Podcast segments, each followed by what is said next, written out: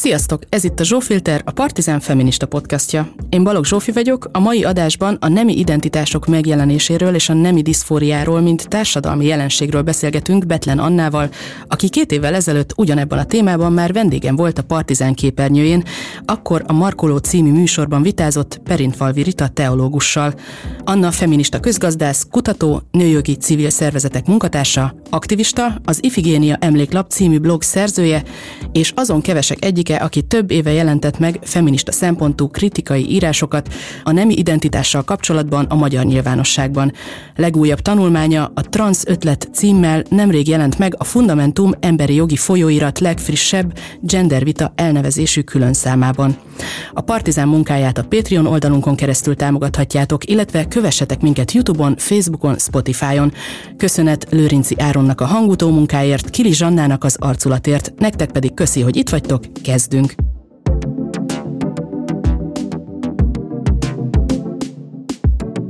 Szervusz Anna! Szervusz Zsófi, és köszöntöm a hallgatókat! Kezdjük azzal szerintem, hogy mi az a nemi diszfória, amiről a tanulmányodban beszélsz, és milyen szempontból vizsgáltad ebben az írásban? A nemi diszfória egy rendkívül kellemetlen, fájdalmas, szenvedésteli állapot, amit az okoz, hogy az illető személy úgy érzi, hogy nem azonos azzal a nemmel, amit a testén meg lehet figyelni. Tehát, hogy belül más nemű, mint amilyennek látják őt, vagy amilyennek látszik, vagy amilyenek a nemi szervei. Ez egy olyan állapot, amit már a pszichológia leírt, mit tudom 30 évvel ezelőtt is akár, vagy 40, már nem is tudom, de igazából tömegesen az elmúlt két évtizedben jelent meg, először Nyugat-Európa és Amerika szinterein, és utána szépen terjedni kezdett sok olyan ország felé, ahova eljut ennek a jelenségnek a híre a médiumokon keresztül. És így mind többen és többen jelentkeznek különböző fórumokon, illetve egészségügyi ellátóknál azzal, hogy ők nemi diszfóriával szenvednek, ezzel küzdenek. Maga a jelenség azonban én úgy látom, hogy az elmúlt mondjuk két évtizedben óriási statisztikai adatokkal jellemezhető változáson ment keresztül. Először felnőtteket, felnőtt férfinak született személyeket hallottunk megnyilatkozni arról, hogy ők lényegében és valójában nők, sőt mindig is nőnek érezték magukat. Lehet, hogy most már 50-60 évesek, lehet, hogy végig harcolták katonák, katonaként az életüket, megnősültek három-négy gyerekük van, lehet, hogy férfiként, sportolóként óriási eredményeket értek el mindenféle nemzetközi versenyeken akár, most azonban 50-60 évesen egyszer csak ráébredtek arra, hogy ők nők, és valójában mindig is azok voltak, és ennek megfelelően meg elkezdtek úgy élni, nevet változtattak, úgy öltöztek, úgy viselték magukat, sőt, sokan, egyre többen nemi átalakító orvosi beavatkozásokat vettek igénybe, hormonokat, illetve sebészi beavatkozásokat. Ezzel párhuzamosan egy kicsit később egyszer csak elkezdett terjedni a jelenség az igen kicsi gyerekek körében. Először leginkább, és elsősorban Amerikában, Angliában, Hollandiában, tehát ezekben a témánk szempontjából élenjáró országokban, ezt az élenjárót én idézőjelbe tettem, csak itt nem látszik, mind több kisfiúról állapította meg a családja, de volt köztük olyan, aki egy éves kora előtt akár, hogy ő valójában lány. Hiába vannak fiúnak megfelelő nemi szervei, láthatólag, ő valójában lány, mert lányként viselkedik. Az én személyes véleményem szerint, mert erre, erre a magyarázatra nem olvastam még szakcikket, erre vonatkozóan, de hát feltűnő volt, hogy milyen sok kisfiút, ilyen nulla és nyolc év közötti kisfiút minősítettek lényegében, vagy jelentkezett ő, hogy ő valójában lány, és a szülei támogatásával elkezdte a másik nemben való életet. Először csak ruha, hajviselet, ilyesmi, játékok, név, amit nem, még eleinte nem anyakönyveztek, de már mindenki egy lány néven szólította őt, majd pedig, attól függően egy az adott országban mik voltak a szabályok, elkezdték neki adagolni a, először a úgynevezett pubertás gátló hormonokat, tehát hogy ne alakuljon ki rajtuk a fiúkra jellemző nemi jelleg pubertás korukban. Utána pedig ez többnyire tovább folytatódott a kereszthormonokkal, és sokan a nemi átalakító műtéteket is igénybe vették. Ezeknek nagy publicitásuk volt, tehát mondom, többnyire kisfiúk jelentkeztek azzal, hogy ők, vagyis a szüleik azzal, hogy ők lányok. Nekem erről az az álláspontom, hogy itt a, a transzneműség mm, megjelenése a közmédiában, a ezzel kapcsolatos elfogadó attitűdök a filmekben, a hírekben, itt, ott, amott, mindenütt, interneten, stb azokat a szülőket, akik szeretik követni a divatot, meg a kor áramlatait, meg akik esetleg nagyon mereven vallják, és élik meg a ma már hagyományosnak számító nemi szerepeket, és azt tapasztalják a pici gyerekükön, hogy az lányosan viselkedik, akkor inkább fogadják el azt, hogy az illető gyerek lány, semmint az, élnek együtt azzal a gyanúval vagy félelemmel, hogy homoszexuális lesz, ha megnő. Aminek semmi köze a homoszexualitáshoz, annak, hogy valaki öt évesen babával játszik, vagy autóval, de sokan ezt hiszik. És ezek a szülők elkezdték nyomni a gyereküket a, a megfelelő intézményekhez, hogy segítsenek már rajta, mert ő tulajdonképpen valójában lány. Néhány lányjal is megtörtént ugyanez fordítva, de sokkal kevesebbel.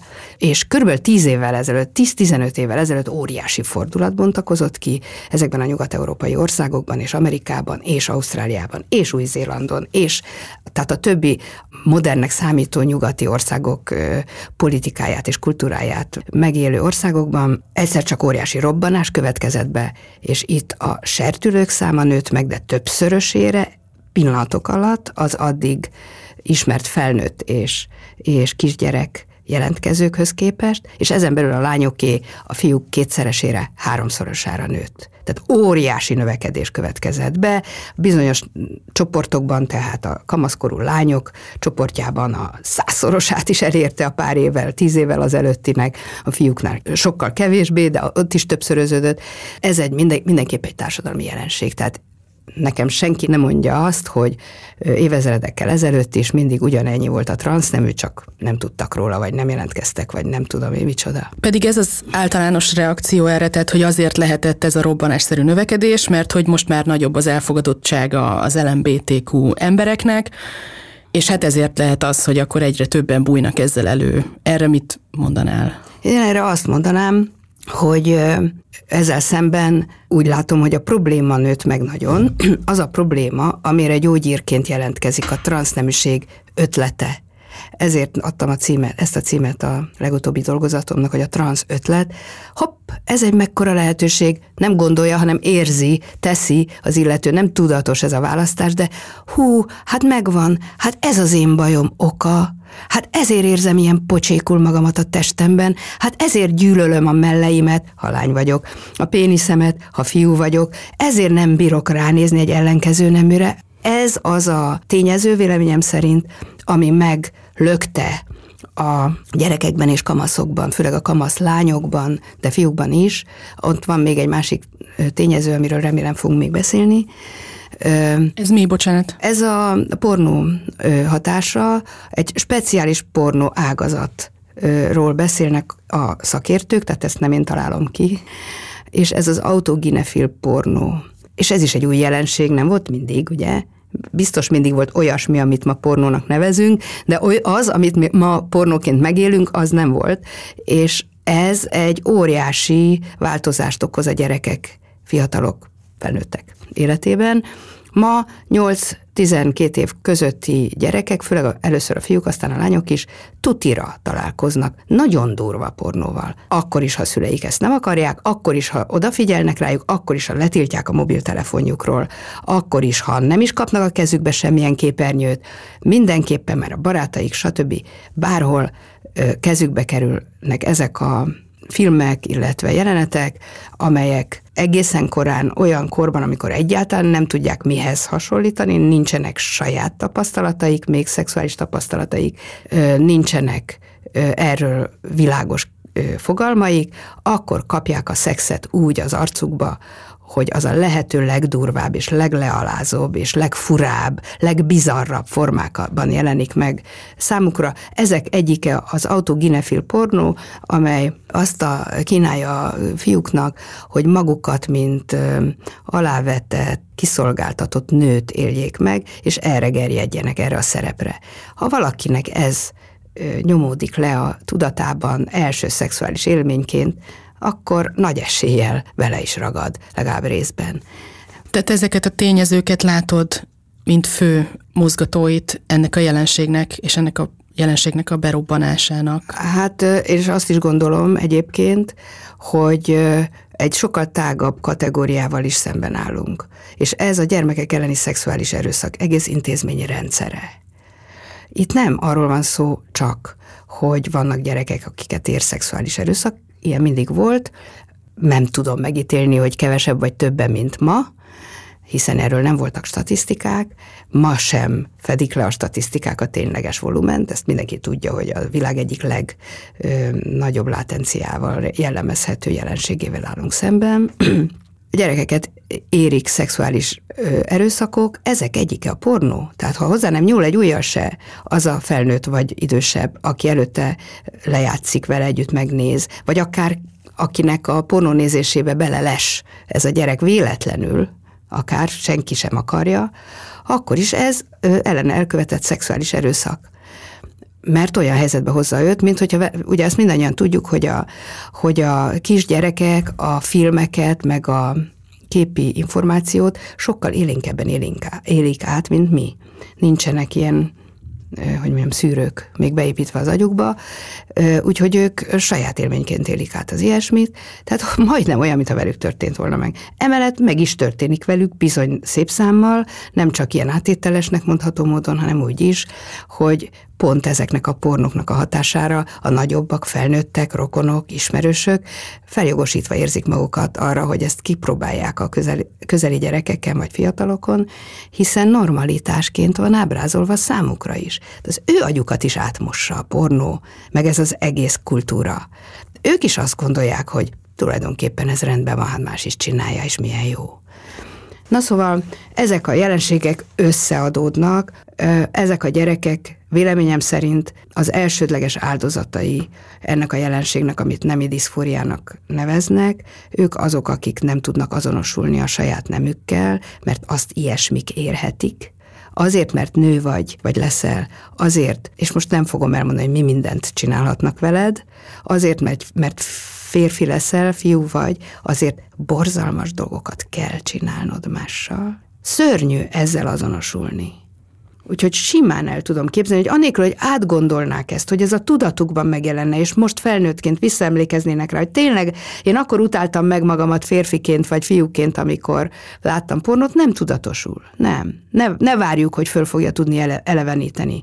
De ezt a rengeteg hatást, ami ezeket a, a mi korunk gyerekeit éri, ezt a rengeteg szörnyű és ellenséges és lealázó és mocskos hatást, amit a pornó közvetít, ezt a gyerekek nem fogják simán becsomagolni és kirakni a spájzba. Az érdekelne, hogy azzal szemben, amit a mainstream LMBTQ álláspont hirdet, miszerint a nemi diszfória az valójában annak a jele, hogy nem tudod önmagadat megélni úgy, ahogy akarod, hogy te valójában egy rossz testbe születtél, stb. stb ahhoz képest, amit te állítasz, az egy teljesen más dolog. Mi az, amire tudod ezt alapozni azzal a narratívával szemben? Hát én úgy gondolom, hogy, a, hogy ez a tényleg tömegesen megzavart generáció, amit egyrésztről a gyerekek túlkorai szexualizálása, ez is egy ilyen közismert szakkifejezése ennek a dolognak, már évtizedek óta írnak róla a feminista szakemberek, akkor még nem volt transzneműség, meg ilyesmi, már akkor figyelmeztettek, hogy ebből óriási baj lesz. Másrészt ez a pornó, és ez a lolita jelenség, tehát a gyerekek fiatalként való bevonás a szexbe, akkor, amikor ők még saját jogon nem érintettek benne, ők még nem vágynak arra. Tehát a gyerek egész mást akar. És az, hogy a mai közgondolkodás, amit egyrésztről a pornó, másrésztről ez az egész kultúra hát tüzel, hogy úgy mondjam, tehát ez a mai közgondolkodás a gyereket szexuális lényként képzeli el, ezzel tulajdonképpen az ő fejlődésüket egy olyan korukban zavarják meg, amikor erre még nincsenek fogalmaik, tehát nem fognak tudni erre rendesen visszaemlékezni, és tudatos ö, emlékeket kötni hozzá, hanem azt fogják mondani, hogy én mindig ilyen voltam. Én, én mindig így éreztem magam. Nem fogja tudni, hogy hol történt a változás benne, vagy hogy változás történt benne.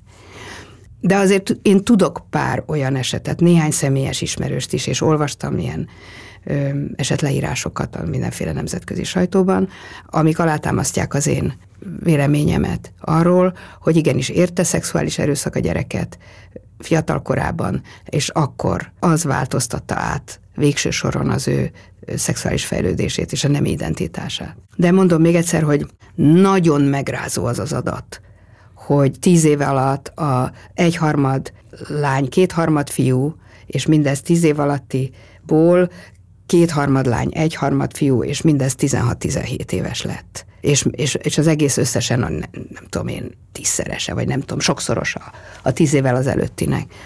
És ezek nem világadatok, mert ilyen adat nincs, hanem egy-egy klinikának, néhány klinikának az adatai, akik csinálnak statisztikát abból, hogy hányan jelentkeznek náluk ezzel a problémával.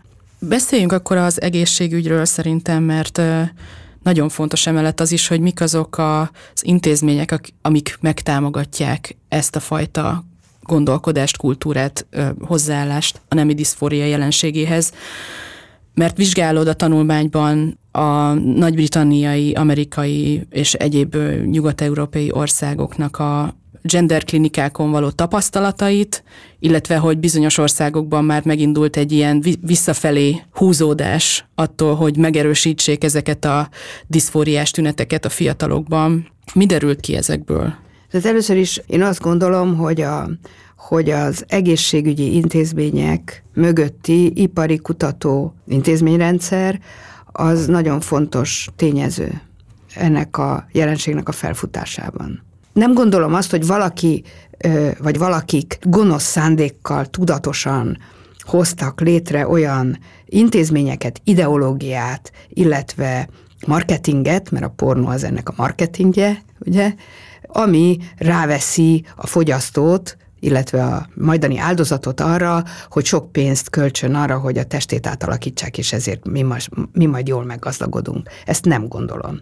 De azt viszont gondolom, hogy egyszerre hatnak ezek a jelenségek. Egyrészt ott van a pornónak a hatalmas gazdasági ereje és óriási felfutása minden téren, tehát nem csak a transz, meg az autoginefil pornó, meg a gyerekpornó, hanem minden téren óriási, tehát most már mindenki tudja, hogy a összes internetes kattintásnak a hányad része fele két harmada az a pornóra történik. Ezen belül képzeljük el, hogy már három évvel ezelőtt a transzpornó az összes pornónak a 10%-a volt. Az összesnek már három évvel ezelőtt, most már biztos még több, tehát, hogy ezek óriási hatást, ideológiai hatást érnek el a lakosságban. Másrésztről ott van a minden más szempontból is hatalmas fejlődésnek indult orvosipar vagy egészségügyi ipar, és itt még megemlíteném azt, hogy sok nyugat-európai államban, nagyon sokban, majdnem mindegyikben, nem is tudom, hogy van-e olyan, ahol nem, emberi jognak tekintik az, hogy valaki megválassza a nemét valamilyen szinten. Ezzel gyakorlatilag szabad utat adnak annak, hogy állami támogatásból az adófizetők pénzén juthasson hozzá a delikvens, aki erre jogosult, mert emberi joga neki, azokhoz az átalakító műtétekhez, amelyek egyébként igen drágák.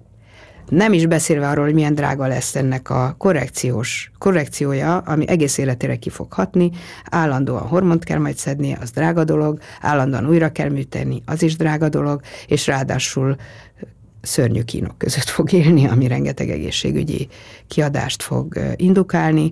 Bocs, hogy közbevágok, de a, még a hazai narratívában is az a fő vonal, hogy ezek nemi megerősítő kezelések, és szerintem fontos ez a kifejezés, már nem, nem váltásról, vagy nem átalakító műtétekről beszélünk, vagy hormonokról, hanem megerősítőkről. Tehát abban segítünk ezeknek az egyéneknek, akik nagyon-nagyon szenvednek a diszfóriától, hogy jól érezzék magukat, és nagyon sok ilyen történet is van a sajtóban is, hogy ezek a, ezek a kezelések tulajdonképpen segítenek, végre boldogan élhetnek ezek az emberek. Igen. És én nem látok ezzel szemben nem jobboldali vagy nem kormány médiában megjelenő kritikát, ugye ez ilyen régóta ilyen nünükém, a Partizánon is.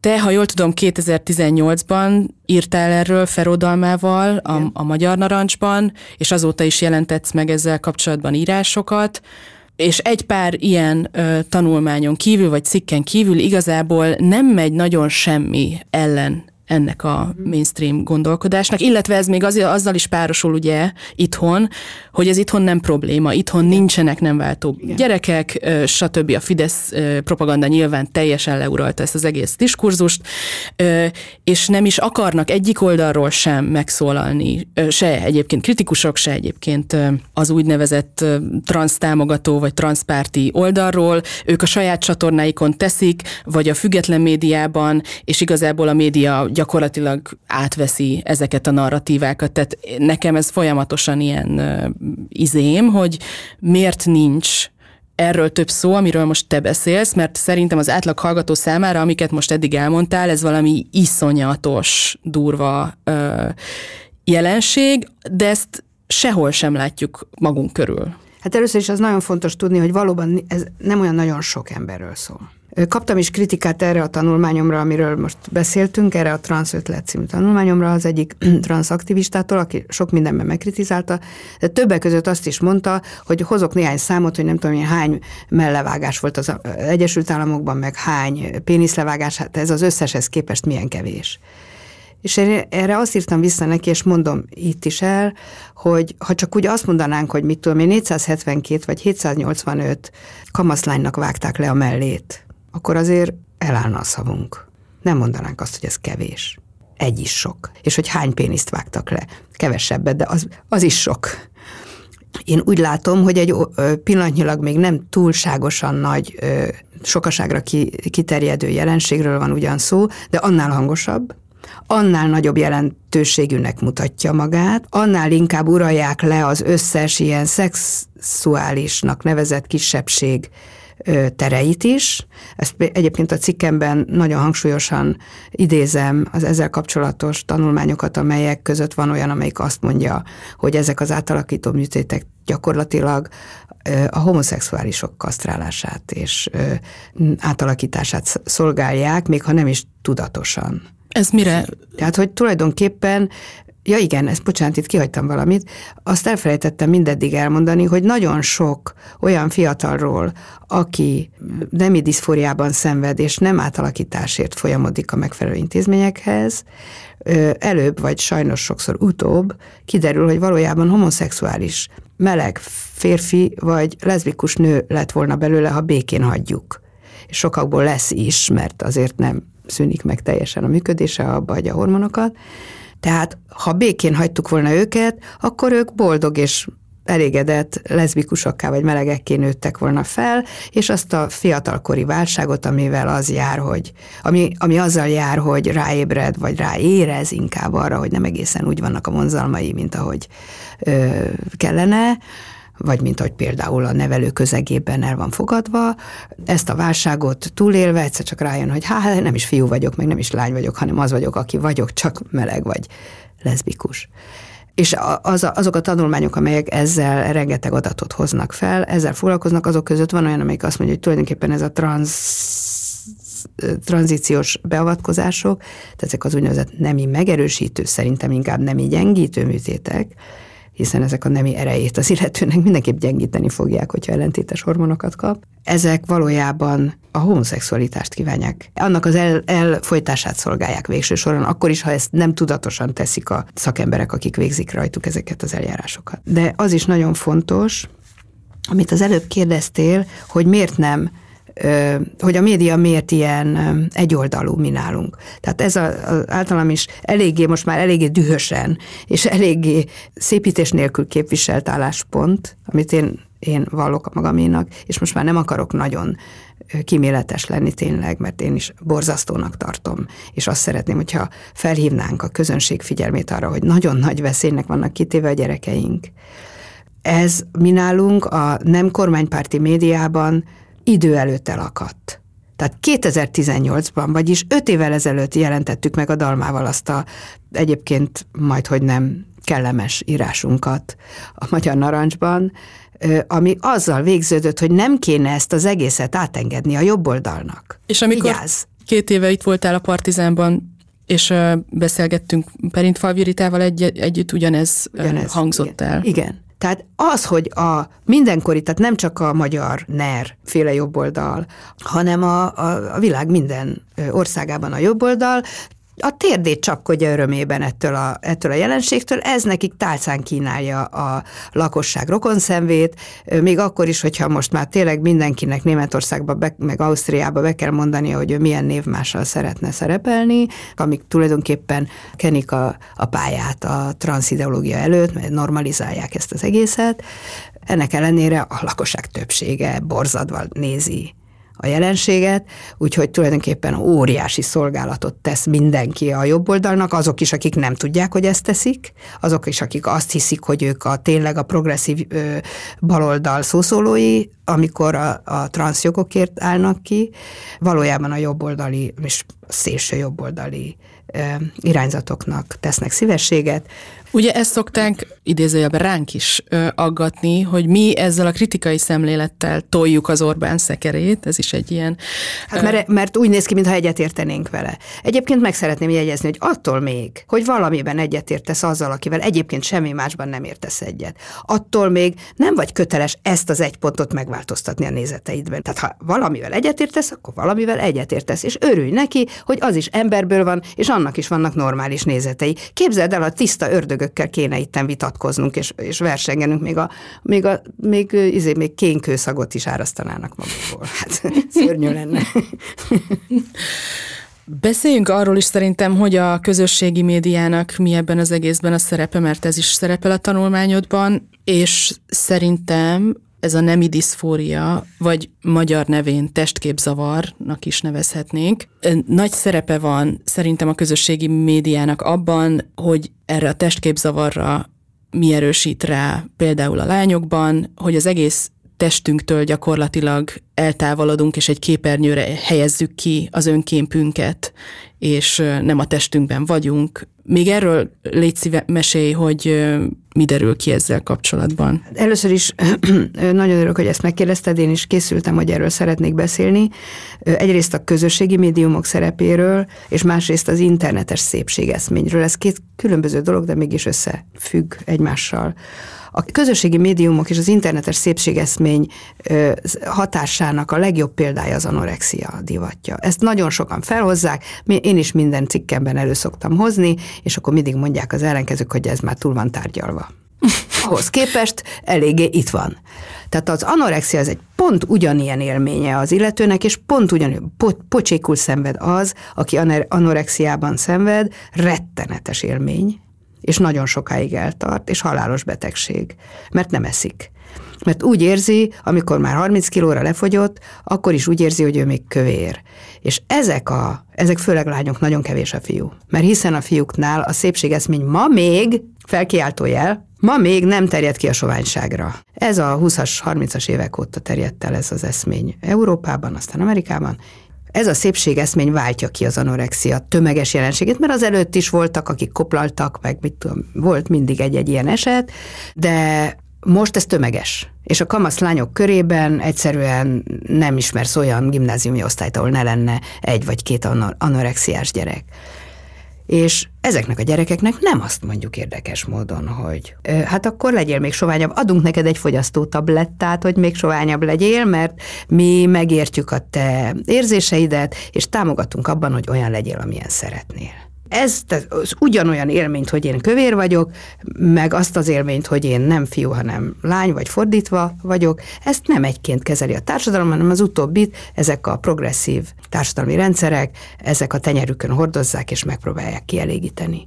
És ebben mind az anorexia, mind pedig a nemi diszfória kérdésében a közösségi médiumokon terjedő vagy megjelenő influencerek szerepe óriási a maguk a közösségi médiumok úgy működnek, hogy ha rákattintasz egy témára, tehát mondjuk ana, anorexia, akkor onnantól kezdve dőlni fognak rád az anás tartalmak. Rákattintasz egy diszfóriás témára, akkor azok fognak rád dőlni, és ha elég műveletlen fiatal vagy, akkor esetleg azt fogod ennek nyomán hinni, hogy ez a norma mennyien vannak, milyen sok ilyen van, tényleg nem vagyok egyedül. Hát ez a valóság, ez fogja megélni. És ennek a hátterében ott van egyébként az is, amit szeretnék még megjegyezni, bár nem, ne, nem fogunk nagyon kitérni rá, hogy azok a információs fórumok, amelyek korábban az emberek ö, identifikációját, ö, gondolkodását, stb. jobban meghatár, meghatározták, mint amilyen az iskola, a televízió, a rádió és a közösségi kulturális fórumok, ahova az emberek már nagyon régóta járnak és tanulnak egymástól, meg ö, tanítják őket. Ezek a fórumok mindettől függetlenül is veszítettek a hitelességükből. Az iskolának se olyan meghatározó ma már a szerepe, az általános közoktatásnak a hitelessége és tekintéje mélyen alatta van annak, mint amilyen 50-60 évvel ezelőtt volt, amikor a, a történelmi csúcsán volt a közoktatás. A tévék és a rádiók lehaltak, hogy úgy mondjam. Ma már szinte minden információt, már a leg szélsőbb néprétegek is az internet valamelyik bugyrából szedik össze maguknak. Tehát ezeknek a szerepe nagyon megnőtt, miközben nincs mögöttük az a szűrő rendszer, ami azért az iskolák, a tévék és a rádiók mögött ott volt, valamiféle minőség, nyelvhelyesség, igazság, e, ellenőrzöttség valamilyen szintje, ott is, ahol hazudtak, természetesen, mert sokat hazudtak ezekben, de ott is volt valamilyen, valamilyen összhang a valósággal, vagy legalábbis törekedtek erre. Az internet az mentes mindezektől a szűrőrendszerektől, vagy legalábbis nagy részt mentes, mert csúnya szavakat nem szabad használni, mesztelenséget nem szabad ábrázolni, de a transzideológiát simán szabad terjeszteni benne. Meg azt még hozzátenném, hogy női mellett nem szabad ábrázolni, de levágott női mellett büszkén lehet az Instagramon. Köszönöm. És most pont pörgettem a TikTokot, hogy hogyha csak rákeresek arra, hogy transzneműség, vagy diszfória, vagy nem bináris, vagy bármilyen szó, ami ehhez kapcsolódik, hogy mi jön fel, és természetesen vannak magyar influencerek is, meg vannak magyar, hát ilyen sikersztorik arról, hogy mondjuk egy korábban leszbikus lány most már transz és hormonokat szed, és ez milyen kurva jó, és, és nem csak ez tűnt fel, hanem amit most mondasz, hogy mennyire más fórumokon tájékozódunk és szedjük magunkba az információt, hogy ezeken a felületeken tényleg végletekig individualizálódik minden probléma és, és fogalom és kérdés, tehát egy, egy darab arcot látsz magad előtt, aki magáról mesél, és a saját élményeiről, és nincs ez a fajta sem nem közösségben nézed, fogyasztod ezeket az információkat, sem nem egy közösséget figyelsz, hanem egyes embereket, akiknek a saját történetük teljes természetesen valid lesz, hogyha... Persze, mert ő mondja. Igen, mert ő mondja. Igen.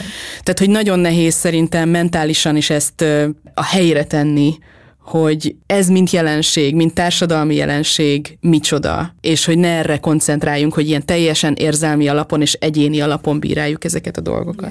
Igen, hát ez egyébként szintén egy tágabb ö, probléma, nagyon súlyos probléma, hogy általában, tehát az emberek érdeklődése a társadalmi összefüggésekről lecsúszott az individuális, individuális problémákra. Tehát egyéni szoc problémaként kezelnek olyan ö, társadalmi bajokat, mint amilyen például ez is, vagy akár a munkahelyi válság, vagy bármi, vagy a, a nemzeti kérdések, meg egy csomó mindent tulajdonképpen egyéni szemszögön keresztül hajlandóak csak befogadni. Azt is nagyon, nagyon fontosnak tartom, hogy ez a szépségeszmény. Ez tulajdonképpen nem csak oda vezet, hogy esetleg a transzneműség gondolata, ötlete, nem győzöm hangsúlyozni, felmerül bennük, mint megoldás, hanem vagy az anorexia, a soványság ötlete, hanem egy ilyen általános önundor, öngyűlölet, amihez nem kell 21. századinak lenni, mert a nő mindig ki volt téve ennek, éppen az elnyomottsága kapcsán, ennek következtében, ennek az önundornak, öngyűlöletnek a szexualitás bűnné nyilvánítása nyilvánvalóan vezetett ide is, de ez a mai felvilágosult korunkban, amikor ugye szexuális forradalmak során vagyunk túlállítólag, még mindig ott tartunk, hogy a lányok gyűlölik magukat azért, mert lányok, és mert olyan a nemi szervük, amilyen, és azt plastikáztatják meg, hogy ne olyan legyen, amilyen, meg borotválják a szőrzetüket, meg mindent, tehát, tehát tulajdonképpen nem bírnak olyanok lenni, amilyenek valójában, ez egy sokkal tágabb jelenség, mint az, aminek része ez a transz dolog, csak egy ilyen szélsőséges és viszonylag kevés embert elérő része, de annál nagyobb hasznot fog hozni a vonatkozó piacnak vagy iparnak, ami ezt majd kiszolgálja és fejleszti. És azt is kérdezted, hogy vannak országok, ahol ezt visszafogták. Igen, tehát Svédországban, hál' Istennek, nagyon sok év után, amikor egyébként ők élenjárók voltak ebben a transziparban.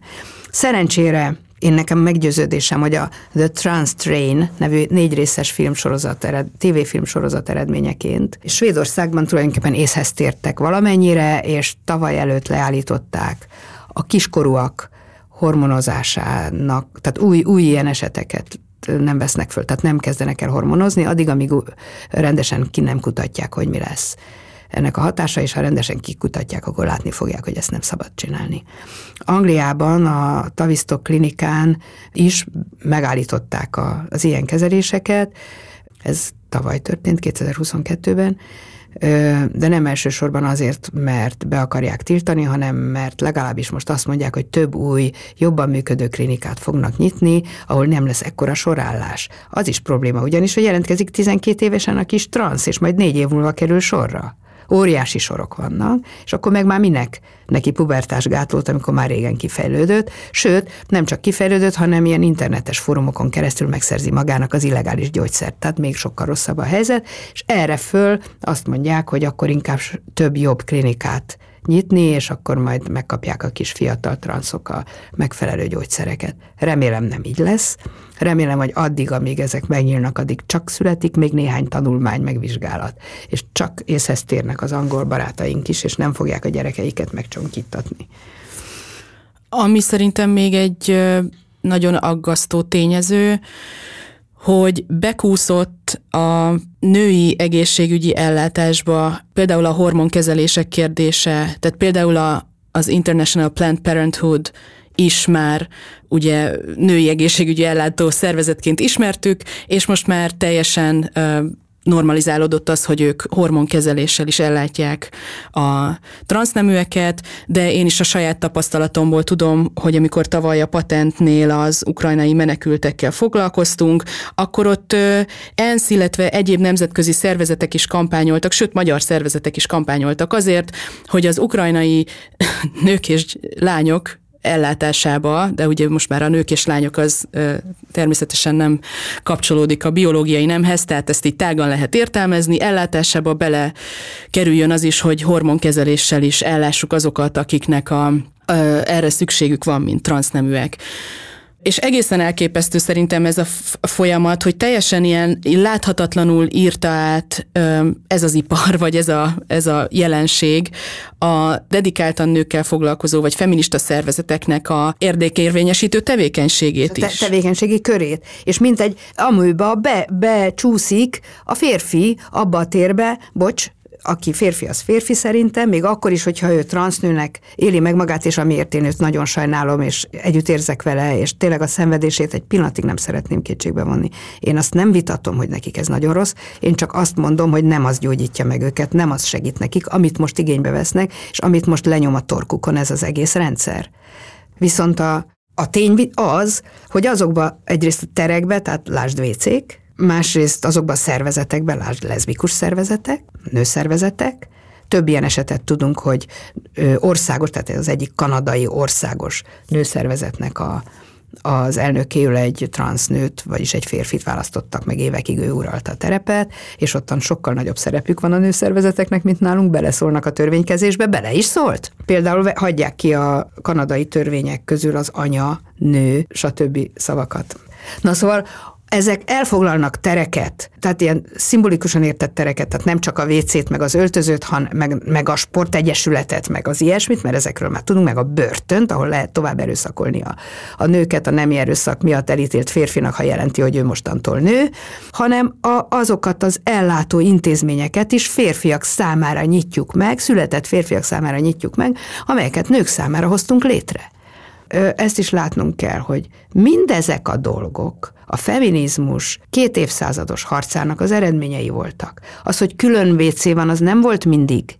Azóta van külön WC a világban a nőknek, amióta nők kimennek a nyilvánosságba. Dolgoznak ö, nyilvános munkahelyeken, sportolnak nyilvános sportegyesületekben, ö, ö, énekelnek az operában, stb., vagy közönségként oda mehetnek. Azóta van női WC, nem csak WC, mert a nőknek erre szükségük van, hogy ne legyenek kiszolgáltatottak férfiak számára. Ezeket most oldjuk, ezeket a jelenségek, ezeket az intézményeket, ugyanígy az öltözőt, ugyanígy a, az összes többi a nők számára elkülönített intézményeket és tereket elkezdtük oldani. Vagyis visszaveszünk abból, amit a nők elértek maguknak. Nem az ellen lépünk föl, hogy mennyi nemi erőszak történik, nem abba fektetjük az energiát, hogy a férfiak ne érezzék úgy, hogy joguk van egy szám, előttük megmutatkozó női testhez csak azért, mert megmutatkozott. Nem ebbe tesszük az energiát, hanem abba, hogy hadd menjenek ők is bele ezekbe a terekbe, mert az az egyenlőség. Ami nekem egy ilyen, szintén nem tudom hány éve, egy ilyen örjítő dolog, amiről nincs szó sosem, amikor itthon is egy, egy nem tudom, pár hónapra feltüzelődött ez a, ez a női WC, férfi WC vita a transzneműekkel kapcsolatban. Állandóan az volt a kérdés, hogy a nőknek mibe kerül beengedni pár transznőt a WC-kbe? Sosem az volt a kérdés, hogy miért nem érzik magukat jól a férfi WC-ben, miért veszélyes számukra a férfi WC, mit kéne tenni ahhoz, hogy a férfi WC is egy biztonságos tér legyen. És én ettől azóta őrülök Már meg. A transznemű nők számára Így is, van. ugye? Tehát, hogy miért van az, hogy a nők tereit kérdőjelezzük meg, miért nem azt, hogy amiért egyébként a női terek létrejöttek, amit most te is mondtál, a nők elleni férfi erőszak, vagy a nem Igen. férfias férfiak elleni férfi erőszak, ö, problémáját miért nem oldjuk inkább meg, vagy miért nem arra koncentrálunk, miért arra koncentrálunk, hogy azokat a nőket alázzuk, akik szeretnék ezeket a tereket megtartani maguknak. Igen, és ö, nagyon fontos, amit most mondasz, hogy tulajdonképpen az alapprobléma az, hogy férfi erőszak van. És az alapprobléma az, hogy a nemi szerepek, azok merev szerepek, amelyek például nem engedik meg férfiaknak azt, hogy babázzanak fiúkorukban, és, és mit tudom én, színes ruhát hordjanak, vagy mit tudom én vagy akár, hogy férfiakat szeressenek. Nőknek meg nem engedik meg azt, amit egyébként megengednek, mert nézzen rám bárki, hogy nadrágba járjanak, meg rövid hajuk legyen, meg ne fessék magukat lilára, meg zöldre, meg mindenfélére. Ezt, ezt nem nőies magatartásként élik meg, vagy ne focizzanak, vagy mit tudom én. Miért ilyen merevek ezek a szerepek? Miért kell továbbra is azt erősíteni, hogy ha te neked, ha lakozod a körmedet, akkor nő vagy, vagy ha nő vagy, akkor lakkozd a körmedet. Ha férfi vagy, akkor, akkor férfi WC-be a helyed, ha nő vagy, akkor női WC-be a helyed, ha te annak érzed magad, akkor ott a helyed. Ahelyett, hogy arról beszélnénk, hogy miért is kell ezt ilyen mereven elhatárolni egymástól mindezt. Hogy miért kell a valamilyen, mit tudom 19-20. századi rend szerint férfiasnak és nőiesnek lenni éppen ahhoz, hogy férfinak vagy nőnek érezzük magunkat? Tehát ezeket a kérdéseket nem vetik föl, valójában ez az egész transz ideológia ma a szélső jobbnál is jobboldalibb, konzervatív, szexista ideológia, amely a legósdibb és ócskább modellek szerint írja föl, hogy mi a férfi és mi a nő, hogy ezt az egész, meg az, hogy a nőket ugye elmenekítjük ö, ilyen asszonyházakba gyerekekkel, mert bántalmazzák őket otthon. És oda normális esetben nem szabad férfit beengedni. Magyarország kivétel egyébként. Magyarországon alig-alig vannak olyan menedékotthonok bántalmazottak számára, ahova csak nőket és gyerekeket lehet beengedni ugyanis az előző rezsimek se ismerték el, hogy a bántalmazás az egy férfi erőszakon alapuló dolog, a családon belüli erőszak az a férfi erőszak. A törvényi alapon nem jöttek létre olyan otthonok, ahova csak nőket és gyerekeket lehet beengedni.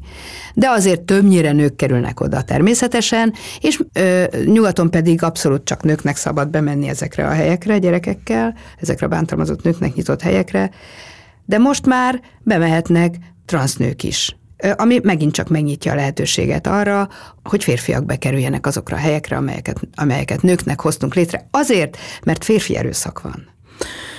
És egyébként itthon is ellenyésző számban, de történik ilyen, amiről nem tudok semmilyen hivatkozást belinkelni, mert ez csak ilyen informális csatornákról tudom, de amikor például a börtönökről készítettem, a női börtönökről adást, vagy amikor bizonyos védett házakról hallottam a munkám során, ilyen esetek egyébként léteznek itthon is, mert végig az jár egyébként a fejemben, ahogy így beszélgetünk, hogy mondhatja a hallgató, hogy de hát ez itthon állandóan külföldről beszélünk, állandóan az angol száz országokról beszélünk, mi valami különleges eset vagyunk, ahol ez nem történik, de tört, tehát, hogy... Történik, történik, de konkrét tudásom van nemi átalakító ó, bocsánat, megerősítő műtétekről és beavatkozásokról. Sok esetről tudok, személyesen ismerek ilyeneket, természetesen. És ismersz egyébként eseteket fiatal lányok körében, akiknél ez ugyanúgy terjed, mint mondjuk... Abszolút, én nem, nem, nem ismerek, vagy nem hallottam olyan gimnáziumi osztályról Budapesten, ahol ne lenne egy vagy két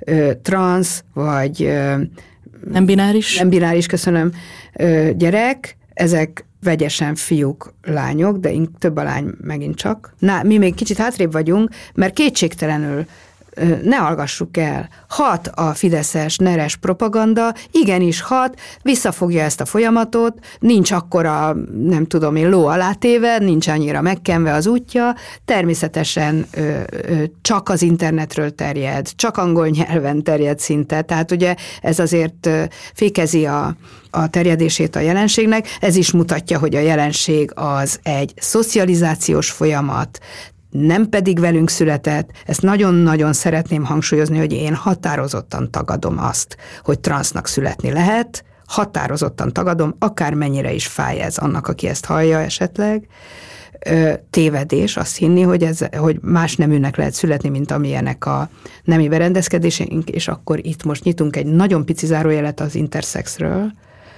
nem keverendő össze a transzneműség az interszexel. Az interszex az egy születési rendellenesség, olyan, hogy vannak, akik hatújjal születnek, vannak, akik fél lábbal születnek, de ettől még az ember nem hatújú és nem féllábú élőlény hanem az egy születési rendellenesség, és kétségtelen, hogy az ő esetükben a nemi identitás és a nemi ö, szervek egysége az probléma. Ez az ő problémájuk, de nem azonosak a transzneműekkel, akik épp és egészséges nemi szervekkel születnek, majd azt gondolják magukról, hogy ez nem az ő testük. Ez egy pszichés probléma, amit pszichés úton kell segíteni, megoldani, és nem pedig hormonokkal és késsel. Jó, hogy mondod a pszichés aspektusát, mert szeretném, ha beszélnénk egy kicsit a pszichológiáról is, mert az viszont történik itthon látványosan, hogy ez az úgynevezett affirmatív módszer, vagy megerősítő terápia, már itthon is egyre népszerűbb, tehát nem, nem egy workshop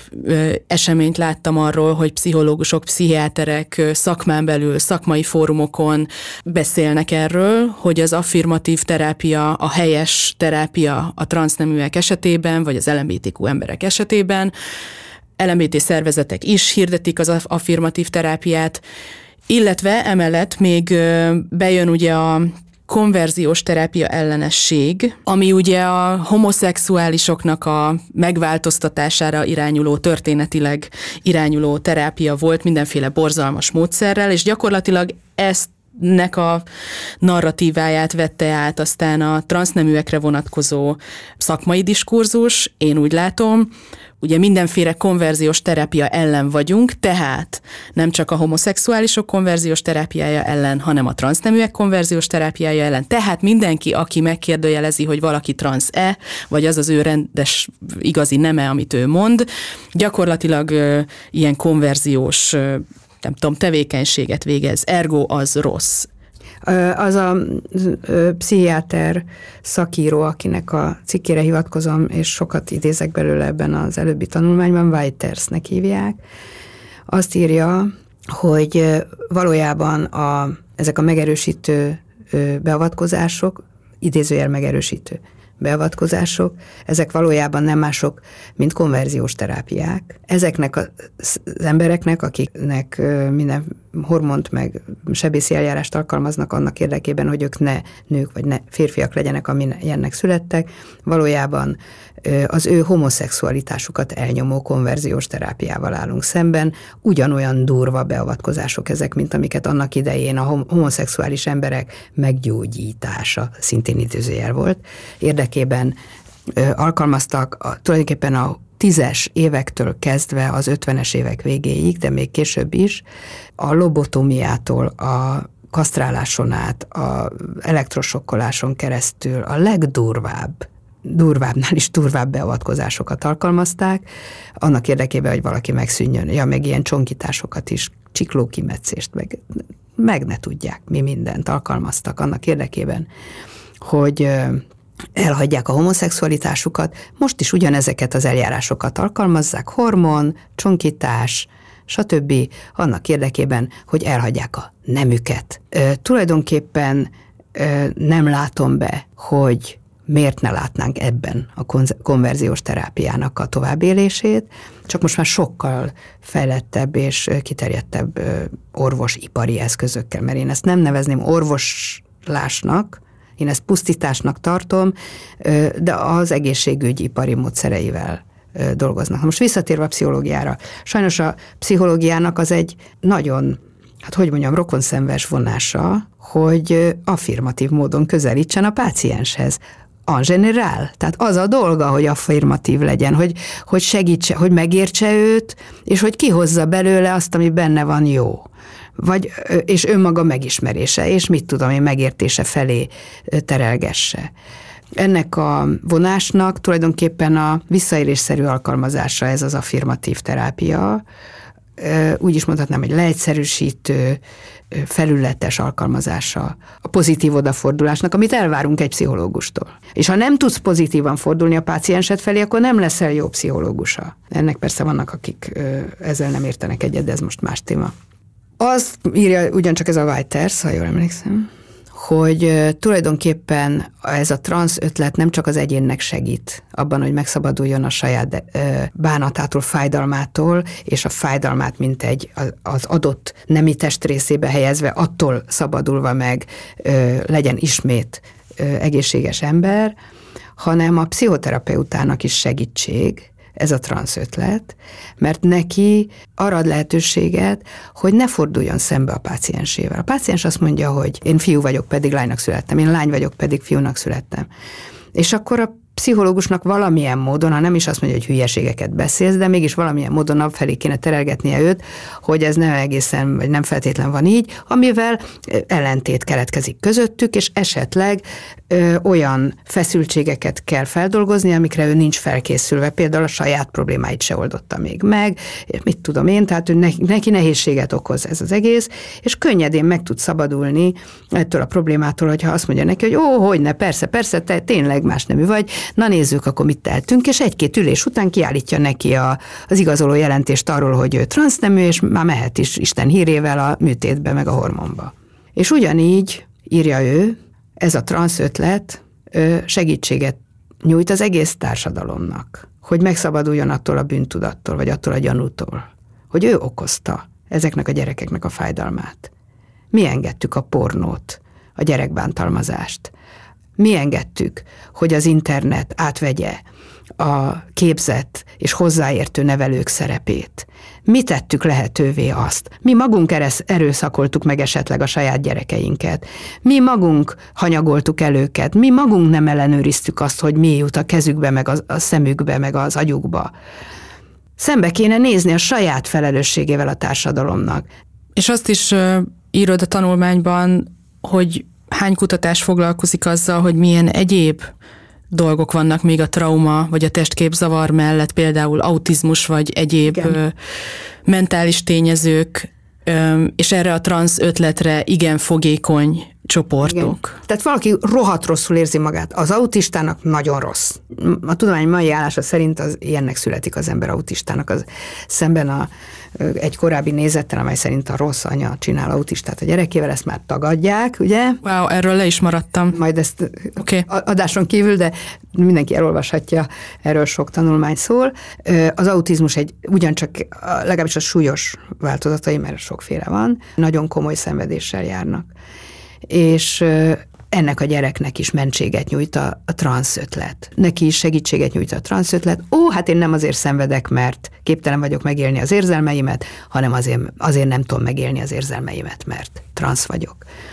Nagyon sok autista kerül a úgynevezett trans trainre, tehát erre a futószalagra, amelyen a gyerekek végül a műtétek hosszú során mennek keresztül de ugyancsak itt vannak azok a gyerekek, akiket valóban szexuális bántalmazás, meg egyéb elhanyagolás, bántalmazás, súlyos családi problémák értek, ebből is nagyon sok van, akiknek mindenféle pszichiátriai problémáik lesznek, és ezek is az új ideológia fényében megtalálják a megoldást a problémájukra. Ha, az az én bajom, hogy transz vagyok, Szóval ismerek ilyet személyesen, akiről konkrétan tudom, hogy megerőszakolt az apja nem egyszer, hanem rendszeresen. És egyszer csak a felnőtt korában, rá, fiatal felnőtt korában rájött arra, hogy ő transz. És végig, mit tudom én, mindenféle pszichiátriai problémák között kínlódott, és végül ez lett a megoldás. És tudok olyanról, fiúról is, aki elmondta, hogy szexuális erőszak érte gyerekkorában, és most hirtelen érdekes módon lánynak érzi magát, és már át is operáltatta magát. Tehát így Magyarországon is tudok ilyenről.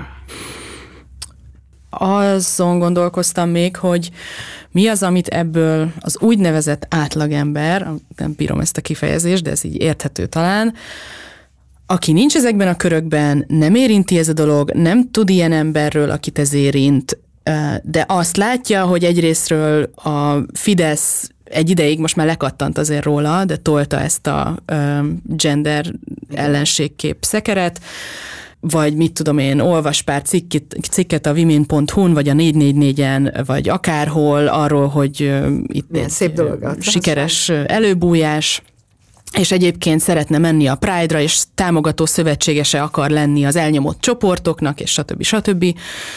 De azon gondolkozom állandóan, én ö, azt hiszem 2017-ben, tehát akörül, amikor te is kezdtél ezzel nyilvánosan foglalkozni, én is akkor nem tudom, az első ilyen nyilvános ellenkampányom a, például a Pride ellen egy ilyen petíció formájában történt, tehát azóta én is figyelem ennek a, az egésznek a mozgását, így a társadalmi térben, és akkor már akkor is az volt, pedig akkor még nem vette fel a Fidesz a gender témát egyáltalán, tehát még bőven lehetett volna róla vitázni, de már akkor sem szabadott ezekben a körökben, és azóta meg aztán ugye jött az, hogy a Fidesz most támadja a transzneműeket, úgy, hogy nem szabad erről beszélni kritikusan, mert akkor a Fidesz propagandát tolott te is, és elnyomod ezeket az embereket. Vagy jönnek a választások, most ezért nem szabad erről beszélni, most nem itt van ennek az ideje, hanem az ellenzéki összefogásnak van ideje.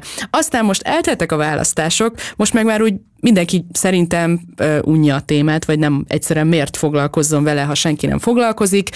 Elmegyünk a Pride-ra, tök jó buli, mindenki legyen elfogadva és legyen boldog, de ezek a szempontok, amikről egész eddig beszéltél te is, egyáltalán nem lettek kitéve a magyar nyilvánosságban egy olyan alapos, rendes társadalmi diskurzusra. Még a partizán sem foglalkozik vele, és véleményem szerint kerüli a témát, és én így próbálok meg azért néhány műsorban megjelenik, meg voltak azért interjúk, de elvétve. És azon gondolkozom, hogy ha nem lenne az Orbán holnaptól, egyébként lesz holnap az Orbán holnaptól, és hogyha arra készülünk, hogy még marad az Orbán egy pár évig, vagy pár ciklusig, akkor mégis mikor fog ez megtörténni, vagy csak úgy fél szemmel, füllel halljuk és utalgatunk a külföldi dolgokra, itthon meg egyébként fű alatt maradnak azok a kezelésekkel kapcsolatos információk, például ilyen zárt Facebook csoportokban, meg azért úgy mindenki tudja a social médián, hogy kik ezek az influencerek, de úgy nem nagyon van ez nyilvánosan kitéve, hogy akkor Tényleg így fog ez eltelni, ez a még plusz pár év itthon, hogy igazából nem merünk belenyúlni, vagy mi lesz? Hát először is azt szeretném mondani, hogy minden félreértést eloszlatva alapvetően határozza meg egy ország közönségének a tematikáját, ideértve a médiumokat is, az újságokat és a ilyen partizánszerű fórumokat is, az, hogy mi a, hogy mit tematizál a kormány. Ez szégyen gyalázat, sajnos így van. Arról beszél a 444, csak ellenkező előjellel, meg a partizán is, amiről a kormány beszél. Ez baj. Tessék másról beszélni másról is. Ezt nem én mondom, ezt nagyon sok politológus ajánlja, hogy, hogy ne üljetek föl a, a kormány tematizálásának a vonatára, és ne csak onnan lógassátok a lábatokat, hanem tessék szembe menni vele, és egész, vagy keresztbe, vagy egész más témákat fölhozni. Ez az egyik probléma, de ez nem csak nálunk van így. Ugyanezt látjuk, tehát ezért ilyen rohadt nagy a jelenség nyugaton, mert ott meg az a kormánynak a, a diskurzusa. Ők beszélnek sokat, az előbb már említett, hogy a csapból is a transzneműség ünneplése folyik tőlünk nyugatra szinte mindenütt, miközben az embereket A nem érdekli, B ha érdekli, akkor borzongva nézik és rosszul vannak tőle. És nem értik, hogy mi van, mert rendesen megmagyarázva nincs, ugyanígy ideológiai alapon megy, meg, meg hát rá, le van tolva a torkukon. De ezzel egy kicsit vitatkoznék, bocs, hogy belevágok, hogy, hogy borzadnak tőle, hogyha nem az van, hogy nem érdekli őket, mert rengeteg felületen, mainstream felületen, angolszás sajtóban, social médián, ömlengve támogatják az emberek a, a, a nem váltó kezeléseken átesett transzneműeket, és az LMBTQ, a cégek átvették az összes pronoun kitételét, a nemzetközi civil fórumokon csak az elfogadás, csak a support, csak az affirmáció megy, pszichológiai szakmán belül már rég, igen. tehát hogy... Hát, igen, de egyrészt így van, tehát én is ezt akartam mondani, csak nem, nem jól fogalmaztam, hogy a kormány kommunikációja meghatározza az emberek, és főleg a cégek és intézmények kommunikációját. De a fű alatt a magánember mitől sem borzad jobban, mint hogy az ő lánya operáltassa le a melleit, Igaz, hogy majd támogatni fogja, mert megmondják neki, hogy ez az egyetlen helyes szülői magatartás, de azért nem örül neki. És nagyon nehéz együtt lenni egy ilyen helyzetben. Szóval ez egy nagyon nehéz helyzet. Ebben a cikkben írok arról is egyébként, hogy amikor Franciaországban jött egy új törvény tavaly évelején, amely megtiltja a szakembereknek, de a szülőknek is, hogy a nemi identitást kétségbe vonják, vagy megakadályozni próbálják az ezzel kapcsolatos lépéseket, olyan mértékben, hogy börtönnel meg nagyon komoly pénzbírsággal bünteti azt, akit ezen kapnak, pszichológust, orvos, stb. értenek rajta, és szülőt. Szülőtől elvonhatják a szülői felügyeleti jogot is adott esetben. Ezt követően három héten belül megjelent a Francia Orvostudományi Akadémia közleménye, amelyben térden állva könyörög az orvosoknak és pszichológusoknak, hogy lehetőleg minél tovább tartsák vissza a fiatalokat ettől a dologtól, ameddig csak lehet, és közölnek néhány adatot arról, hogy Franciaországban már 14 éves kortól el lehet végezni a mell eltávolító műtétet lányokon, 16 éves kortól bármilyen hormont, ilyen hormonokat lehet adni, és hogy óriási veszélynek vannak kitéve a gyerekek. Úgyhogy nehéz ügy ez, és mondom, az előbb említettem a, a svéd televíziónak ezt a 2019-20-as filmsorozatát, amit mindenkinek nagyon ajánlok, de volt egy ugyanilyen riportfilm a holland televízión, rengeteget foglalkoznak a BBC-nek, voltak cikkei, mi, ö, vagyis filmjei, mi arra figyeltünk föl, tehát én 2015 óta tudok erről a dologról, akkor volt a BBC-nek egy Trans Kids című filmje, azt vetítettük le így egymásnak, és vitattuk meg. Tehát tulajdonképpen lehet erről tudni ott is, de a mainstream álláspont az továbbra is ez a támogató álláspont, aminek mondom részben van értelme, mert aki szenved, azt támogatni kell, segíteni kell, csak nem így. Ezzel én azt gondolom, hogy tulajdonképpen a mikorunkban élők, tehát mi, fogjuk még szégyelni magunkat emiatt hogy e, ennek a, ennek a folyamatnak részesei voltunk. E, tehát nagyon fontos az, hogy a Fidesz ennyire illovasa lett, meg a NER ennyire illovasa lett ennek a transzelenes, meg homoszexuális ellenes, meg minden, tehát ők is egybe mossák a homoszexualitást a transzal, ami egyáltalán nem helyes, és nagyon nagy problémának tartom, hogy LMBT, QIA, XY közösségről ráadásul muszáj beszélni, mert máshogy nem is lehet mondani, holott ez nem egy közösség, és egyáltalán nem szexuális kisebbség a transz, hanem az egy identitási kisebbség, míg ezzel szemben a homoszexuális homoszexuálisok azok szexuális kisebbség, mert ő nekik a szexuális magatartásuk egy kisebbségi magatartás, és ez két tök különböző dolog. Ezeket mind összemosni tulajdonképpen csak arra jó, hogy a homoszexuálisok alól is ugyanúgy kihúzzák a talajt és az ő intézményeiket is elfoglalják, ugyanúgy, mint ahogy a nők hát egyenlőségért folytatott küzdelem alól is elég jelentős mértékben kihúzza ez a talajt. Én egyébként azt látom az itthoni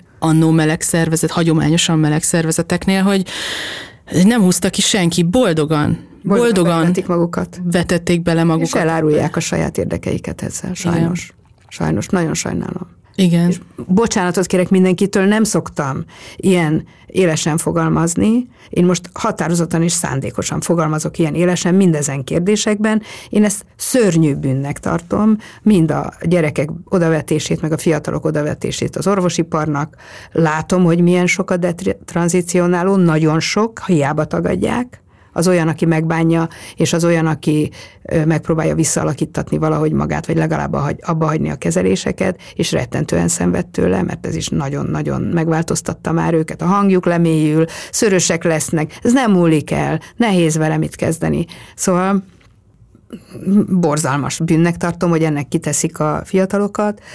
Borzalmas bűnnek tartom, hogy a, azokat a politikai küzdelmeket, amelyeket a nők és a, a homoszexuális emberek vívtak, most már tényleg évszázados idő távra visszatekintve a saját jogaikért ezt gyakorlatilag alássák ezzel, és borzalmas bűnnek tartom azt, hogy, hogy más emberek szenvedéséből ekkora profitot lehet kreálni. És egyébként nem kell messzire menni, mert tudni lehet azt, hogy itthon kik azok a sebészek. Én legalább kettőt tudok név szerint és klinika szerint, hogy hova lehet menni, tehát nem kell itthon ahhoz gender klinika, hogy ez mondjuk megjelenjen, illetve Belgrádban van az egyik régiós központja a, a nem átalakító műtéteknek. Tehát, hogy szerintem ez is fontos, hogy, hogy itt nem, egy, nem csak egy nyugati jelenségről van most már szó, hanem ez itt a régióban igenis történik, csak egyszerűen ez az egész, nem tudom, ilyen Orbán fal, amibe állandóan beleütközünk, és ami miatt nem lehet ezt rendesen kitárgyalni, az igazából láthatatlanná teszi azt a dolgot, ami itthon is tudjuk, hogy történik. Én még azt szeretném mondani, hogy, hogy én ezt az úgynevezett baloldalnak, ezt is kénytelen vagyok ezerszeres idézőjelbe tenni, én nem látok baloldalt egyáltalán. Mert azt, hogy emberi nyomorúságból ekkora tőkét kovácsolni, ezt nem veszik észre, ugyanez vonatkozik egyébként a prostitúcióra, mert azt is ilyen liberális, álliberális módon kezelik, hogy hát mindenkinek joga van magát áruba bocsátani francot.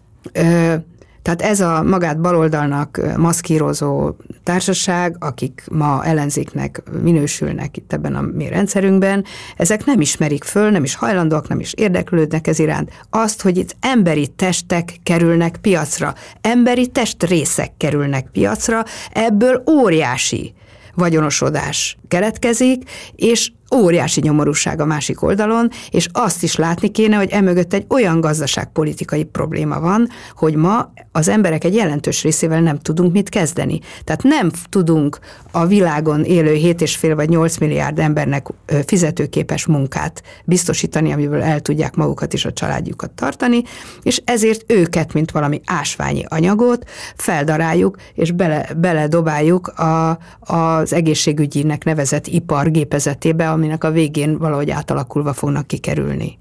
A legjobb példa ez a belgrádi fazon, akinek most elfelejtettem a nevét, aki csinálja ezt a klinikát, és aki már bejelentette, hogy, hogy ováriumokat és péniszeket fog begyűjteni, és akkor így újra elosztja azok között, akik erre meg arra tartanak igényt. Mi van?